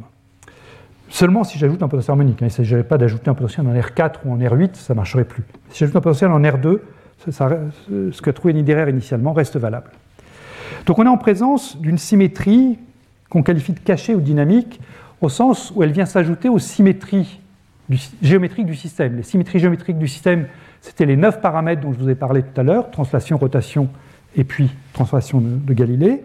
Mais on a en plus un groupe de symétrie qui n'était pas évident a priori, c'est pour ça qu'on l'appelle caché, euh, ou dynamique, puisqu'il se révèle quand on regarde la dynamique du problème, qui va au-delà des symétries de translation et de rotation. Et quand vous avez comme ça un problème avec une symétrie supplémentaire, eh bien, ça vous permet de générer de nouvelles constantes du mouvement, de nouveaux invariants, et donc ça vient vous simplifier la, recherche du problème, ça vous permet d'obtenir plus de solutions à, bas coût, si je puis dire. Alors là encore, je ne veux pas le détailler ici, mais c'est fait en détail dans les notes, donc ceux que ça intéresse vont le voir. Ça ne nous sera pas utile dans la suite du cours, c'est pour ça que je saute, euh, je vais vite euh, à l'oral, mais si vous voulez en savoir plus, vous pouvez aller lire euh, ce que j'ai écrit dans les notes. Et je vais terminer par 10 minutes sur le cas unidimensionnel, qui est vraiment remarquable aussi par la, nature des solutions qu'on est capable de trouver. Et là, les, deux héros sont Francesco Calogero et Bill Sutherland, qui ont eu récemment un, grand prix de, la Société américaine de physique pour ce travaux-là, justement, euh, sur le potentiel en 1 sur R2 dans le cas unidimensionnel. Ce que je vais décrire, c'est essentiellement en fait les, travaux de, Calogero. Quel est le problème qu'il considère? Eh bien, maintenant, on se met à une dimension. Donc mes particules sont sur une droite, sont repérées par leur abscisse, x1, x2, xn, et j'ajoute un potentiel harmonique. Donc l'hamiltonien de mon problème, c'est la somme pour chaque particule de son énergie cinétique pi carré sur 2m, son énergie de confinement harmonique 1 de m oméga de x2, c'est le, potentiel que j'ai représenté ici, et puis les particules sont en interaction binaire en 1 sur R2, donc à une dimension, je vais écrire ça simplement sous la forme petit g sur xi moins xj carré, et la somme ici porte sur toutes les paires de particules, donc je veux compter qu'une seule fois chaque paire, donc je prends i inférieur à j. Alors, je vais prendre g positif ici, donc je vais supposer que les particules se repoussent, c'est le cas, je vous ai dit tout à l'heure, que je qualifie d'intéressant le cas alpha euh, plus petit que moins un quart, c'est donc un cas attractif. Euh, là, je ne suis pas dans le cas attractif, mais néanmoins, c'est intéressant quand même. Hein. donc c'est pour ça que je tenais aux guillemets autour de intéressant. Il y, a, des choses intéressantes dans le cas répulsif. Donc là, je me mets dans le cas répulsif, justement. Je prends G positif. Je veux éviter les problèmes de chute de particules sur le centre qu'on avait vu la dernière fois. Question quels états propres, quelles énergies pour ce système? Commençons par le problème à deux corps toujours plus simple. Donc, mon problème de corps, somme des deux énergies cinétiques plus euh, harmoniques, et puis une interaction qui est simplement G de x1 moins x2 au carré. Comme toujours, je peux séparer variable du centre de masse et variable relative. Le centre de masse, il n'est vraiment pas bien compliqué, c'est simplement euh, l'énergie cinétique du centre de masse, plus le centre de masse qui est piégé, dans le piège harmonique, mais évidemment l'énergie d'interaction disparaît de l'équation du centre de masse. Donc le centre de masse, c'est simplement un oscillateur harmonique de masse grand M égale deux fois la masse euh, de chacun des constituants et qui évolue dans un potentiel de raideur euh, grand M fois oméga 2. Donc c'est un oscillateur harmonique de, fréquence oméga, il n'y a rien à en dire. Mouvement relatif, lui, ben, c'est P carré sur deux fois la masse relative, plus le potentiel harmonique, toujours, plus G sur petit x carré, hein, puisque ma variable relative, euh, petit x, c'est x1 moins x2. Voilà. Donc, euh, je dois résoudre le problème aux valeurs propres pour l'hamiltonien relatif. Quels sont les états propres de cet hamiltonien? Donc, le voilà, cet hamiltonien, je l'ai réécrit ici. Euh, comme je disais il y a un instant, euh, dès que vous avez un oscillateur harmonique, vous avez une échelle de longueur naturelle, qui est donc la taille de l'état fondamental de l'oscillateur harmonique, qui est racine de h bar sur m oméga. Donc là, je mets la masse réduite dans mon unité, dans, mon échelle de longueur, h bar sur mr oméga. Et donc, quand j'écris mon équation valeur propre dans ces coordonnées réduites, enfin réduites, en, mesurant toutes les distances en unité de, de ces AHO, eh bien vous avez moins psi secondes, c'est le Laplacien. Vous avez la somme du potentiel harmonique x2, du potentiel en 1 sur x2, et puis donc ici 2e sur h bar oméga. Et voilà, on doit résoudre ça. Alors si j'ai que x2, je connais la forme des états propres. L'état fondamental, c'est une gaussienne. Hein. L'état fondamental de l'oscillateur harmonique, c'est une gaussienne. Si euh, j'ai affaire à euh, simplement le, 1 sur x2, bah, je connais l'état propre, c'est les euh, R puissance S plus 1 qu'on a vu tout à l'heure. C'est les lois de puissance, au moins pour l'énergie nulle. Alors, quand je regarde l'état propre combiné x2 plus alpha x2, eh ben, il se trouve que l'état propre, c'est simplement le produit des deux, x puissance s plus 1 et puissance moins x2 sur 2. Alors attention, hein, ce n'est pas une loi générale. Si vous avez l'état propre pour un potentiel V1 et si vous avez l'état propre un potentiel V2, l'état propre, quand vous avez V1 plus V2, en général, ce n'est pas une combinaison simple des deux états propres. Ce serait trop beau. Mais, là, il se trouve que c'est le cas.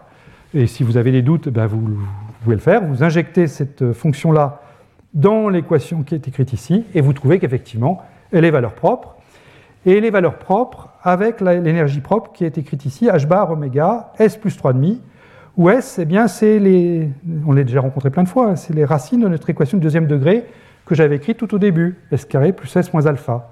Plus précisément, c'est la, racine positive, donc moins 1,5 plus racine de alpha plus 1 quart. Donc le, problème en 1 sur R2, finalement, il vient se nicher dans la valeur de s ici, dans la, donc dans la valeur de alpha, si vous préférez. Bien, donc on a l'état fondamental. Il n'y a pas de nœud, donc, euh, sauf, quand les deux particules sont l'une sur l'autre. On sait que c'est l'état fondamental. Et son énergie, donc c'est ce que je viens de vous dire pour la variable relative, h bar oméga s plus 3,5. Pour le centre de masse, c'est h bar oméga sur 2. Donc si je somme les deux, h bar oméga sur 2, c'est l'état fondamental de cette harmonique hein, euh, du centre de masse. Euh, donc j'ai h bar oméga s plus 2. Et la fonction à deux corps, psi de x1, x2, c'est donc le produit de la fonction du centre de masse, et puissance moins 2 fois grand x carré. Grand x, c'est la position du centre de masse, x1 plus x2 sur 2. Et petit x, je vous rappelle, je l'avais écrit tout à l'heure, mais je peux le réécrire, c'est x1 moins x2.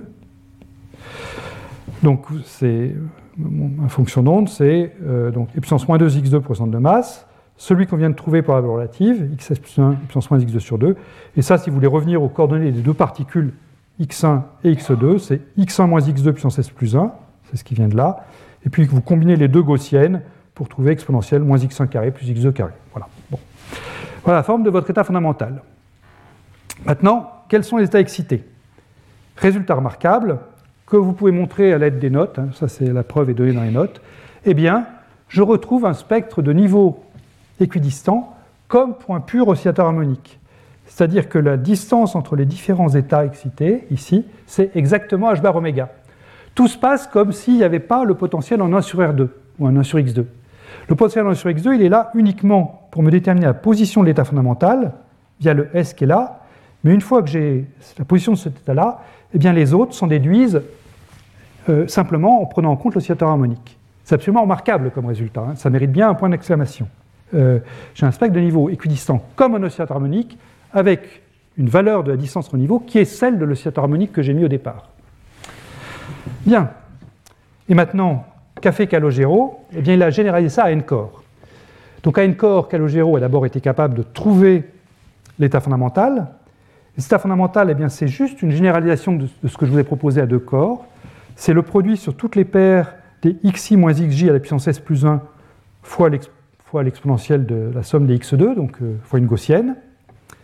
Le s, c'est toujours le même, hein, c'est toujours la, racine de mon équation du, du second degré, là, le moins 1,5 plus racine de alpha plus 1 quart. Et Calogero a également été capable de trouver tout le spectre. Et ce spectre, eh bien là encore, c'est un spectre qui est un spectre d'oscillateur harmonique pur, avec un écart entre niveaux, qui est le h bar oméga de l'oscillateur tout seul. Et ça, ça mérite bien trois points d'exclamation. Euh, vous voyez, le, n ici repère l'état ici, et tout ça ici, bah, ça, ça, code simplement le nombre de particules qu'on a mis dans le système, grand N, et puis le S ici, c'est donc là où le le potentiel en 1 sur R2 intervient euh, pour fixer la position de l'état fondamental qui est obtenu avec n égale 0. Mais une fois que je connais la position de l'état fondamental, eh j'ai simplement ajouté un h bar oméga, deux h bar oméga pour trouver la position de tout l'état excité. C'est vraiment un résultat que je trouve superbe.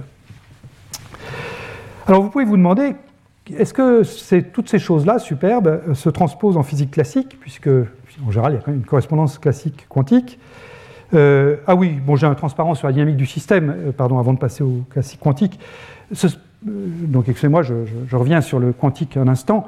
une fois que vous avez un spectre sous forme d'oscillateur harmonique, ça, a des conséquences évidentes, je dirais, sur la dynamique du système. C'est que toute la dynamique du système va être périodique. parce que vous n'avez qu'une fréquence dans le problème, finalement, qui est cette fréquence oméga. Alors, ici, je l'ai expliqué très brièvement si je pars d'un état initial quelconque, pour mes n particules, donc j'ai un problème à n corps qui peut être en interaction forte, je pars d'un état quelconque, d'une fonction de quelconque à n corps, je peux toujours décomposer de fonctions d'onde sur les, états propres du système, les psi nu qui sont repérés ici, à l'instant t égale 0, avec des amplitudes de probabilité c nu.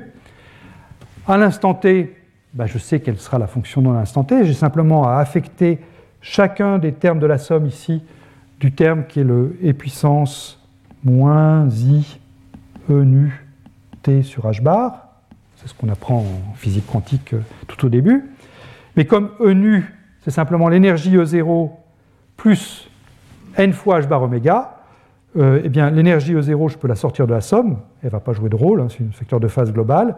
Et puis chaque terme de la somme oscille à une fréquence qui est un multiple de oméga. Donc si maintenant vous prenez n'importe quel opérateur O, de, O ici, vous calculez sa valeur moyenne à l'instant t, eh bien vous devez, ce que vous devez faire, c'est donc euh, calculer euh, phi de t O phi de t, avec un chapeau sur le haut.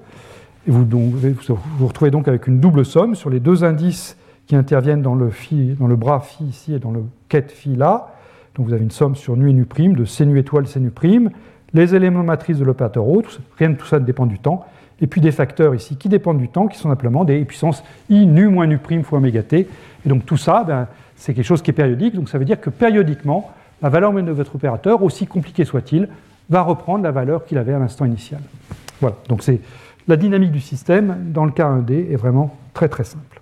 Donc j'en viens à mon, ma, transposition euh, quantique classique, c'est la dernière diapositive que je veux montrer avant de conclure. Euh, et bon, il y a plein de résultats obtenus également au niveau, au niveau classique. Je vous en donne juste un que je trouve vraiment magnifique aussi, et que vous pouvez tous programmer sur, un petit ordinateur. C'est le problème suivant. Alors, on va oublier le, potentiel harmonique. On va, garder simplement les, particules à une dimension qui sont en interaction répulsive euh, avec une interaction en 1 sur x2. Je suppose qu'à loin dans le passé, à l'instant t égale moins l'infini, ces particules sont loin les unes des autres, et puis elles viennent les unes vers les autres avec des vitesses v1, v2, vn. Donc les particules vont arriver les unes vers les autres, vont interagir, et puis elles vont repartir, puisqu'elles se repoussent, hein, donc elles ne vont pas former d'étalier. Elles arrivent, elles interagissent toutes entre elles, et puis elles repartent. Quelles sont les vitesses finales? Eh bien, ce qu'on peut montrer, et là encore, c'est M. Calogero qui est passé par là, c'est que les vitesses finales sont exactement égales aux vitesses initiales à une permutation près. C'est-à-dire que la, la particule V. Oh, pourquoi il me fait ça? C'est désagréable. C'est la vitesse euh, Je vais y arriver Non, c'est pas ça que je veux faire. Voilà, c'est ça. La particule 1, ici, va faire ça, puis ça, puis ça, puis repartir avec la vitesse qu'avait la particule n au départ. La particule 2 va faire ça, puis ça, puis ça, puis ça, puis repartir avec la vitesse qu'avait la particule n-1 au départ, etc. C'est un échange de vitesse entre la, 1 et la n, la 2 et la n-1, la 3 et la n-2, etc. Et ça, c'est vrai, quelles que soient les vitesses initiales. Hein, j'insiste bien, quelle que soit la force du potentiel. Et évidemment, ce n'est valable que pour ce potentiel en 1 sur x2. Pour un potentiel plus général, ben, il, y a des lois de conservation, bien sûr, de l'énergie et de l'impulsion globale, mais il n'y a pas échange exact des vitesses une par une. Voilà, là encore, c'est un très joli résultat, qui n'a pas de conséquences directes pour la physique des FIMOF, à ma connaissance, mais qui mérite d'être connu. Voilà, donc un bilan général de ces deux premiers cours qui servait vraiment à, mettre en place tout ce, dont on aura besoin pour ce potentiel en 1 sur R2. Donc, on s'intéresser au mouvement quantique ou classique dans ce potentiel en 1 sur R2. Potentiel du type G sur R2. On a vu que la variable intéressante, c'était donc ce mg sur h bar 2 plus L plus 1.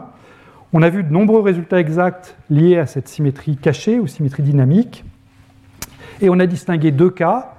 Le cas répulsif, ou le cas que je peux qualifier d'état attractif mais faible, quand alpha est négatif mais reste plus grand que moins un quart. À ce moment-là, eh bien, il n'y a pas d'état lié dans le problème, au moins tel que je l'ai formulé. Euh, j'ai une invariance d'échelle continue, euh, qui est, voilà, sans surprise. Et dans le cas attractif fort, celui qui va nous servir pour former des trimères d'Efimov dans la suite, eh bien, j'ai besoin d'abord de régulariser mon potentiel au voisinage de zéro pour éviter la chute de la particule vers le centre, pour avoir un Hamiltonien qui a un état fondamental. Et une fois que ça s'est fait, eh bien, le fait d'imposer un cœur dur, par exemple, comme je l'ai fait, ça brise l'invariance d'échelle continue. Mais ce qu'on a vu aujourd'hui, c'est qu'il y a une variance d'échelle discrète qui subsiste, le, paramètre qui donne cette avance d'échelle, c'est ce lambda qui vaut e puissance i pi sur module de S0. Ce paramètre intervient en particulier dans les rapports des énergies, En plus 1 sur En. Et donc ce paramètre lambda est directement relié euh, à module de S0, donc à alpha, c'est-à-dire à la force du potentiel, une fois le moment cinétique pris en compte. Voilà, donc là maintenant, on est en forme pour aborder la semaine prochaine le véritable problème à trois corps. Je vous remercie. Retrouvez tous les contenus du Collège de France sur www.colège-2-france.fr.